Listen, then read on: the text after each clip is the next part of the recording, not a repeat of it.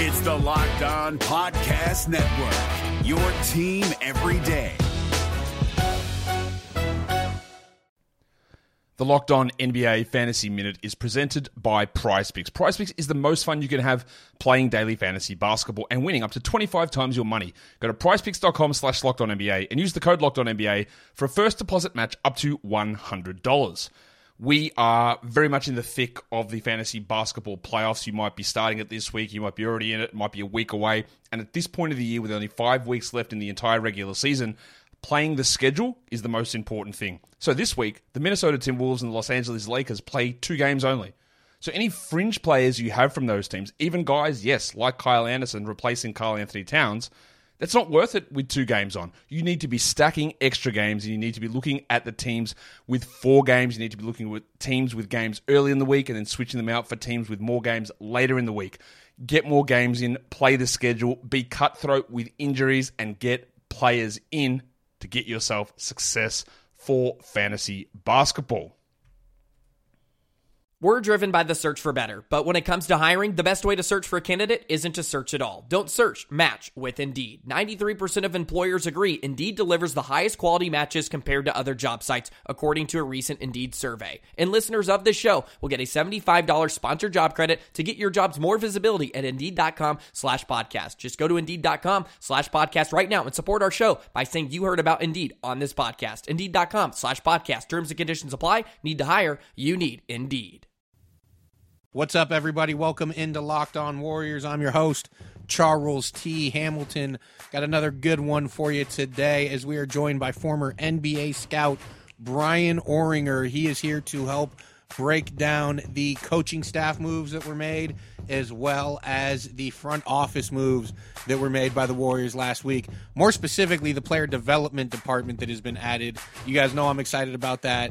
So be sure to stick around for a great talk, a lot of insight on what the job entails. That's all coming up next here on Locked On Warriors on the Locked On Podcast Network, your team every day. You are Locked On Warriors, your daily Golden State Warriors podcast, part of the Locked On Podcast Network, your team every day.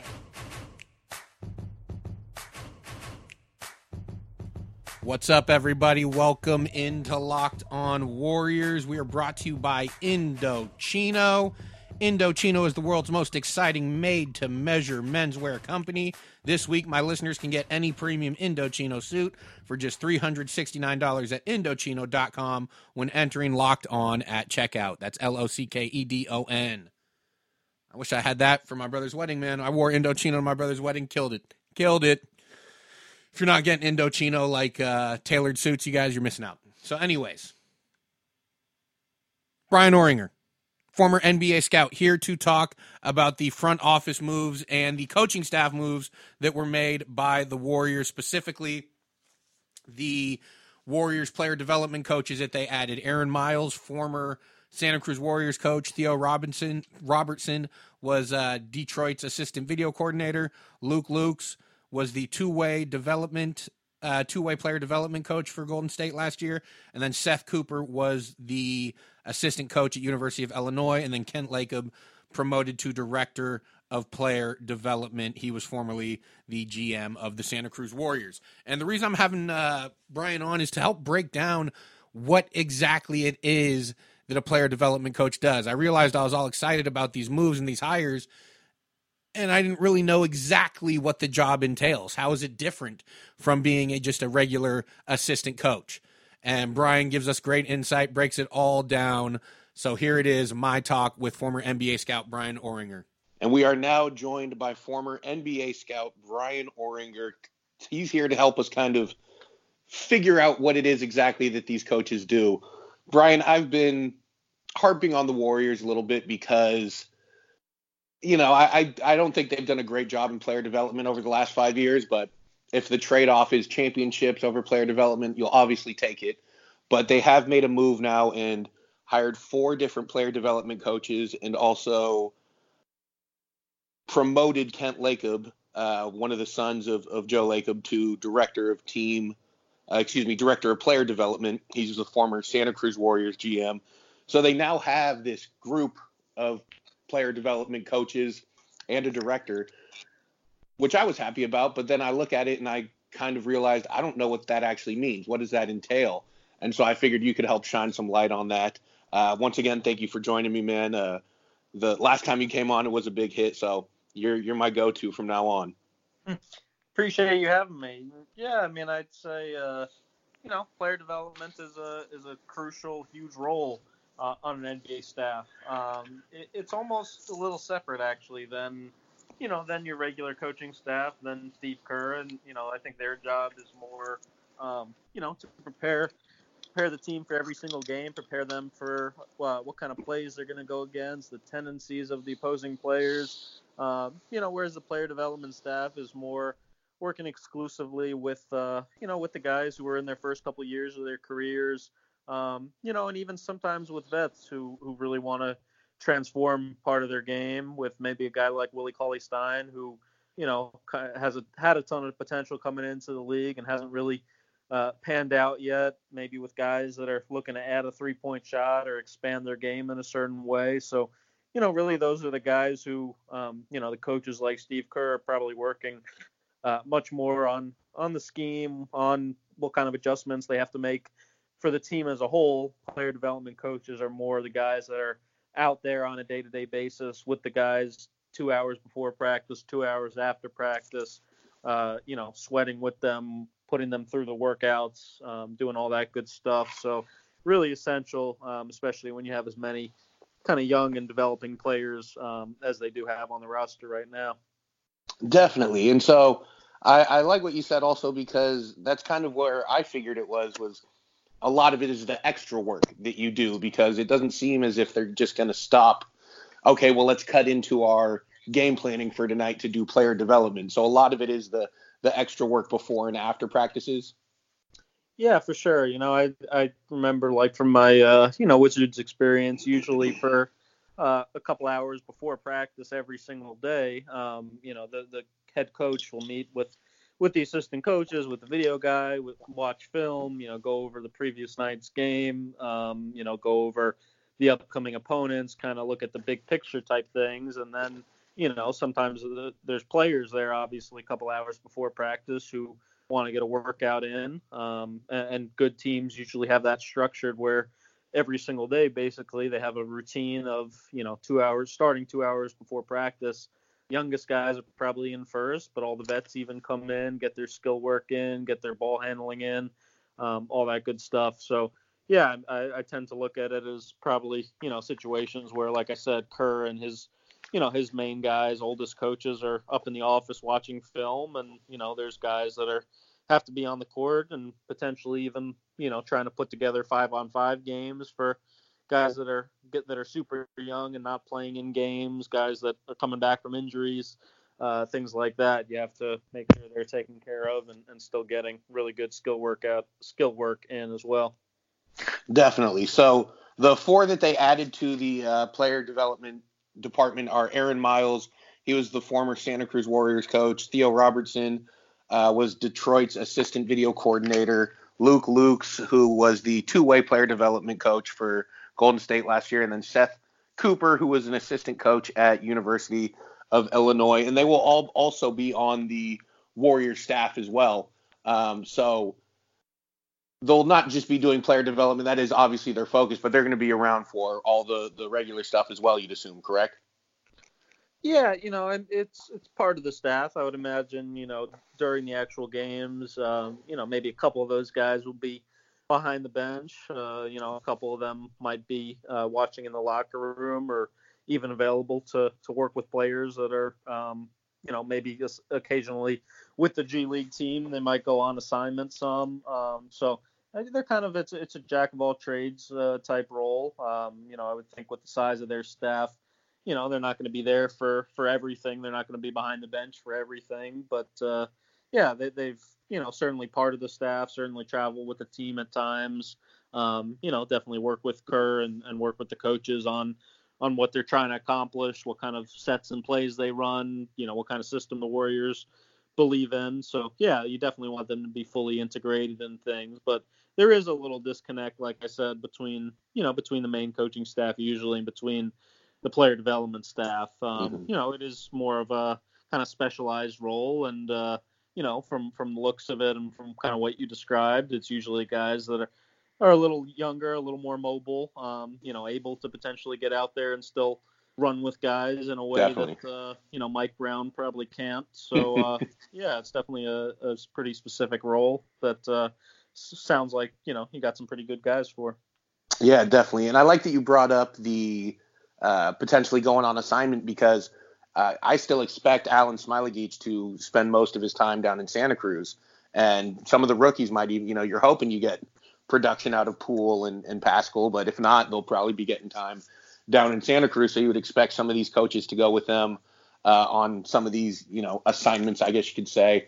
Is it a situation where a one or two players might be assigned to a certain coach. Like I know Draymond early in his his time, uh, Luke Walton was his guy.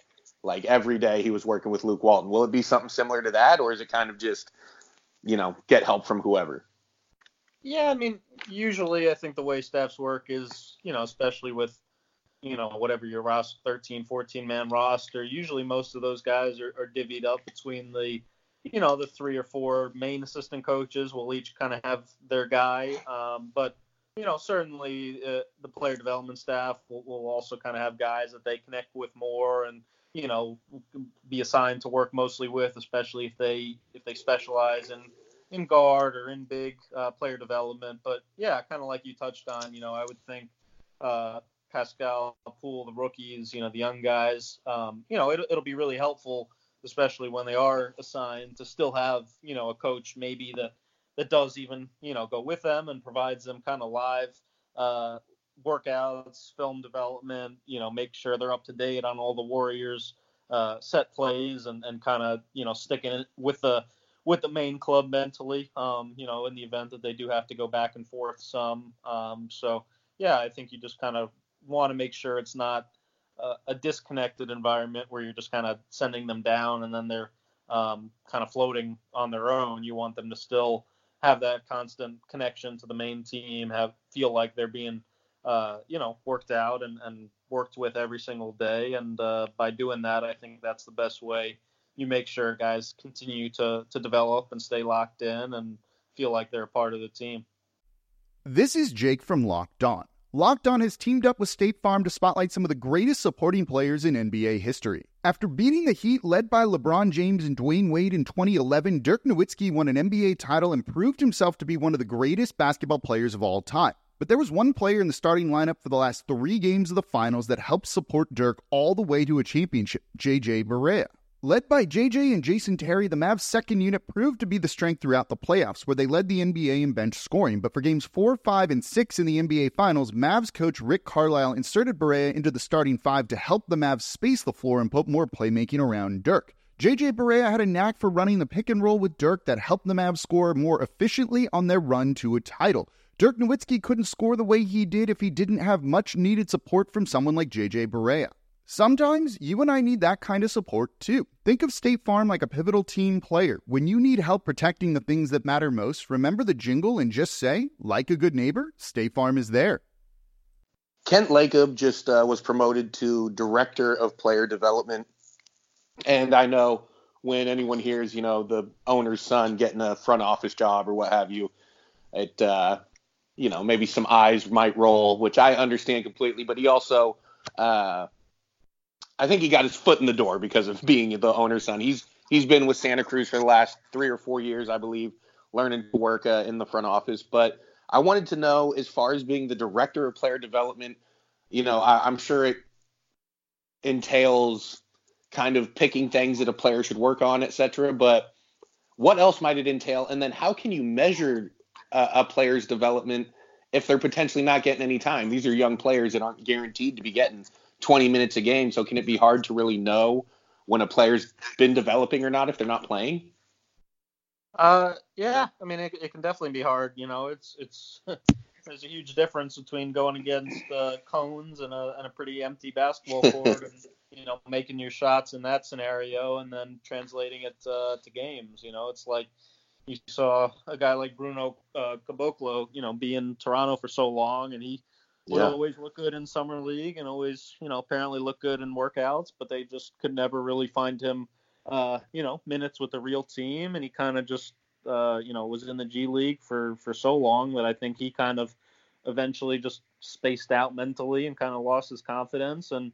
You know, it was good to see him uh, get an opportunity in, in Memphis to actually play last season, and, and he looked pretty good, um, to be honest with you. So, yeah, you know, I think uh, it is really hard, and even like you alluded to, when you have such a such a great team, um, you know, a dynasty kind of building for the last few years, it's hard to develop uh, young guys. Even like you know Quinn Cook, I, I think sometimes, uh, you know, if he was as good as uh, VanVleet in the finals, y- you guys probably win it. Um, You Mhm. know, but he, uh, you know, didn't really get that a, a ton of minutes uh, with the regular team and, and playing in Steph and those guys' shadow. And you know, now with the Lakers, does he maybe get more of an opportunity um, at that point guard spot and, and maybe really develop? He could, you know. So yeah, it, it's definitely hard to to measure when you know you don't have the minutes and in real games to give guys. But uh, you know, I, I think the Warriors will have some minutes, you know, especially without Clay to start the season to to give to some of the those younger players, and hopefully you can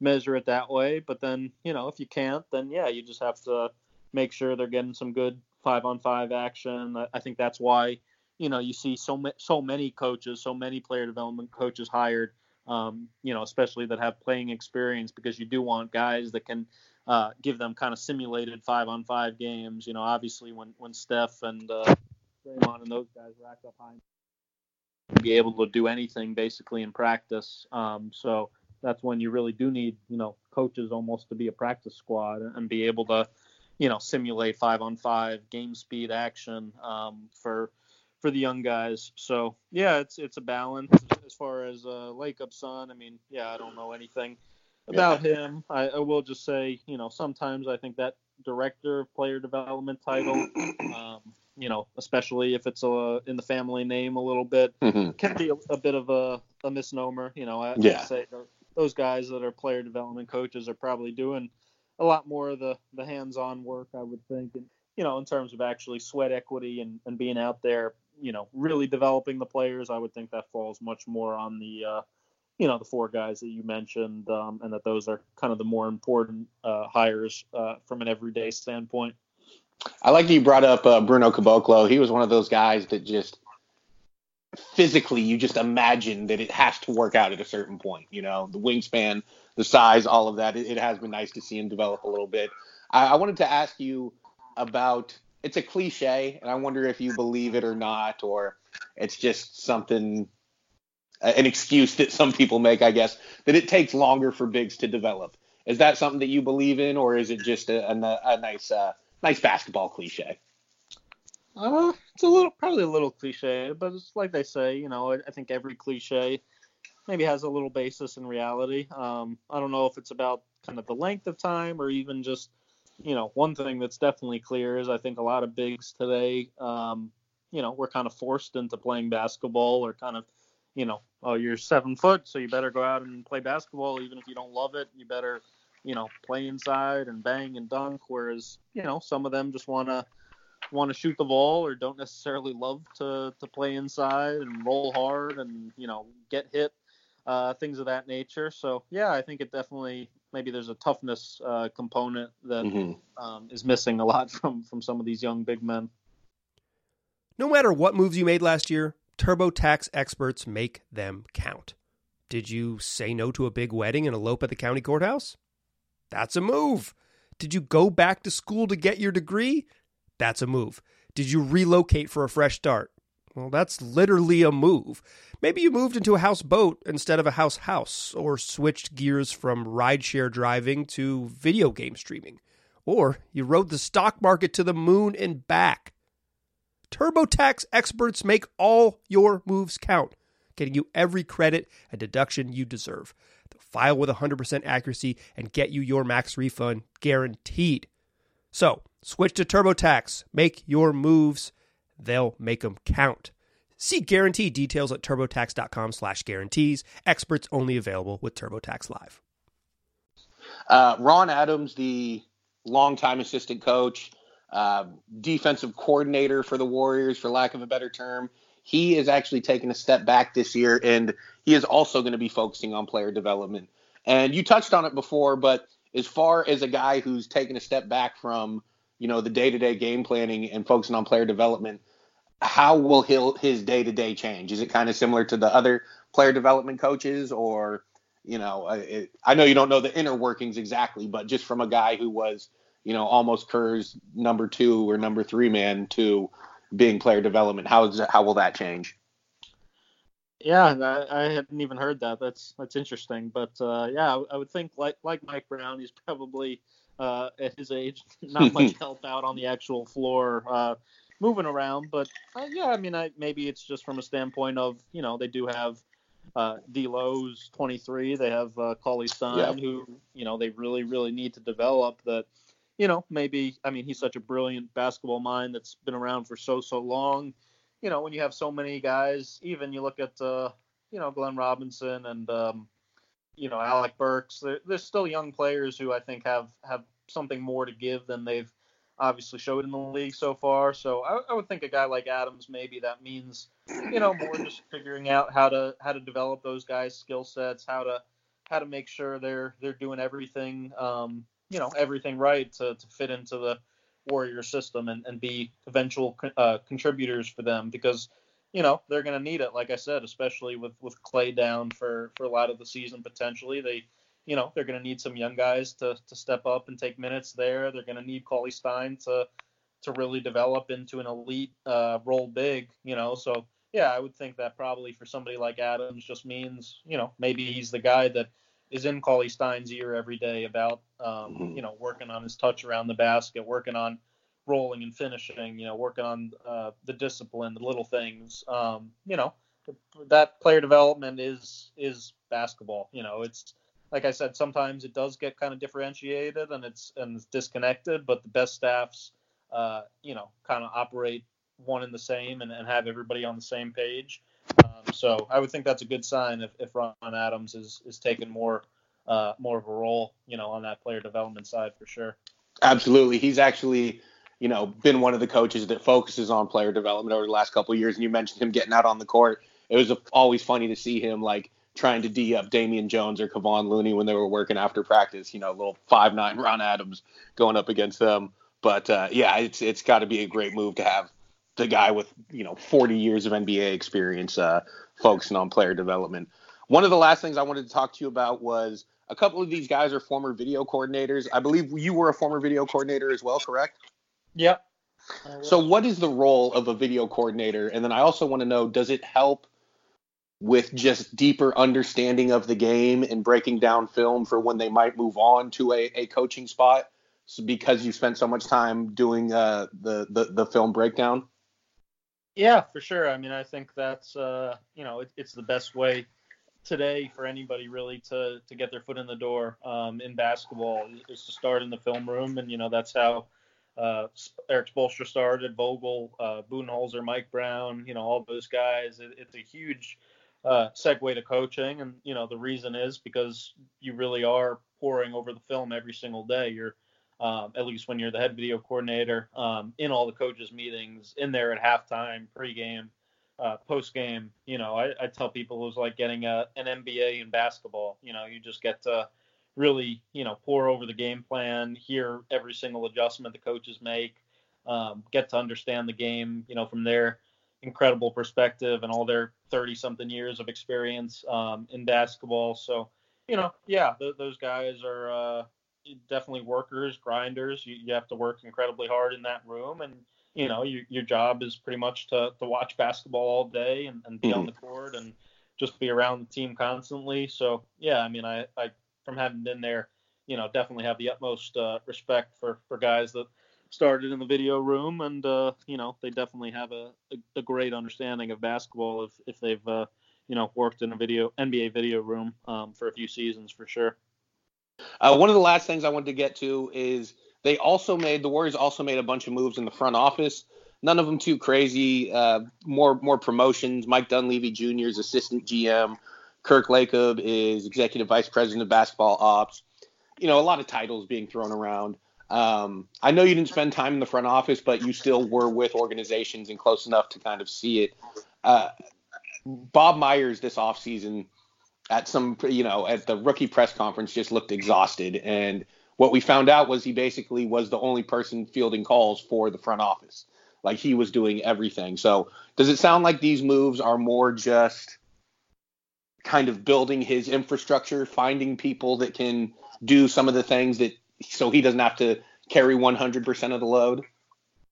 Uh, I would hope so. I mean, you, you definitely need to have a big staff in, in today's NBA. And, you know, you look at, I mean, the Spurs have a front office of like hundreds of people all around mm-hmm. the world. Um, you know, every every summer league. Uh, I don't know if this is mainstream knowledge. People know this, but they they actually fly and pay for every single intern, front office intern, front office employee.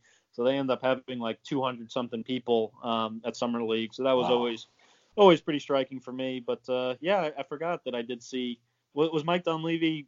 Was he with the organization last year? He was a he... scout last year. A uh, yeah, he was a uh, area scout, I believe, and then uh, this year moved up to assistant GM. Yeah, so yeah, I mean, guys like that that are kind of NBA lifers and that, you know, uh, I'm sure learned a little bit more about the front office side and the cap and all that, you know, in, in past year, year or so with the Warriors. But uh, yeah, I mean, it's you know, ultimately the GM's only as good as as the staff around him and needs to have really good staff. So I, I would hope they're not uh, working Bob Myers to the yeah, really. exhaustion. I, I, would hope he has some good people around him, and uh, certainly, you know, Dunleavy is a you know, uh, obviously a lifer and a guy that, that gets it, and I would think, you know, has a pretty good eye for for evaluating talent and uh, you know knowing the game pretty well. So definitely, definitely encouraging when you see a name like that uh, getting hired. I think this is like my third last question, but I mean it this time. Uh, part of the moves was Zaza Pachulia was also hired as a consultant, and he's going to be have his toe in everything, kind of see what he wants to do, whether it's you know, I'm sure we'll see him out on the court with some of the guys after practice at times, or working front office, or doing you know community outreach, etc. Uh, in your experience, is there a an avenue, a position that fits former players better, or is it really just to each their own? You know, uh, it depends on the player's personality, and that's where you know that's what will lead them to front office or or coaching, etc. Yeah, I, I, think it really depends on uh, you know how hard they're willing to work uh, post hmm. playing. um, you know, a lot of those guys, obviously, they worked really hard as, as players, and it's a tremendous uh, physical toll on your body. But you know, to be fair, like players, even if if they show up at 9 a.m. on a practice day, you know, they're probably out of the building by two, you know, two or three. Um, you know, if you want to be a coach, you're in there at 7 a.m. and you might not leave until uh, 10 or 11 p.m. You know, so it's just yeah, it's a totally different uh, level of grind and, and, mental grind. And, you know, I think a lot of players, uh, rightfully so, haven't gone through a 15 or 20 year playing career, you know, feel like they've, uh, they've worked enough in their lives to that extent. And, you know, probably don't want to go into coaching and deal with those hours. So, mm-hmm. you know, there are some things in the front office that are a little more laid back. There's, there's really laid back if you want to just kind of be around a couple hours uh, a week and just sort of be an ambassador uh, type role that you talked about. That you know maybe um, you know Zaza having the organization ties, maybe it was something charitable, or or maybe he does really want to be a GM someday. You know, work his way up in front offices, and maybe he is really going to be a grinder. So yeah, I can't really speak to to what he wants to do exactly, or you know what his outlook on it is, but there's there's definitely a, a whole different uh, amount of roles you can have, and uh, really depends on you know what you want to do and, and ultimately what his aspirations are. Bryan, I've kept you longer than I already should, man. Really appreciate the insight and just breaking down the the day to day work of of coaches in the NBA. It, it really uh, sheds a different light to it than just saying their title. So we really appreciate it, man. Awesome. No problem. Appreciate you having me. Thanks. Thanks again. a lot, man. Thank you so much to Bryan Oringher for joining us and breaking down the positions of these new development coaches, the video coordinators, the front office moves, all of that. Great insight from him. You guys should go follow him on Twitter at Scout with Brian and YouTube at Scout with Brian. You should also uh, go to his Patreon, sign up for that. As for as low as two dollars, you guys get incredible content uh, that, that you can get nowhere else. It's great for understanding the game. Uh, especially, look, we're all hoops nerds. No one's listening to Locked On Warriors if you're not a hoops nerd. Uh, so great for understanding the game, for understanding what makes Draymond so great, how Clay's able to get open when he's running for a mile through 10 different screens. Uh, so I suggest you all go check it out. But once again, thank you so much to Bryan, and thank you guys so much for listening. I'll be back later this week with more Locked On Warriors on the Locked On Podcast Network, your team every day. You are Locked On Warriors, your daily podcast on the Golden State Warriors, part of the Locked On Podcast Network. Your team every day.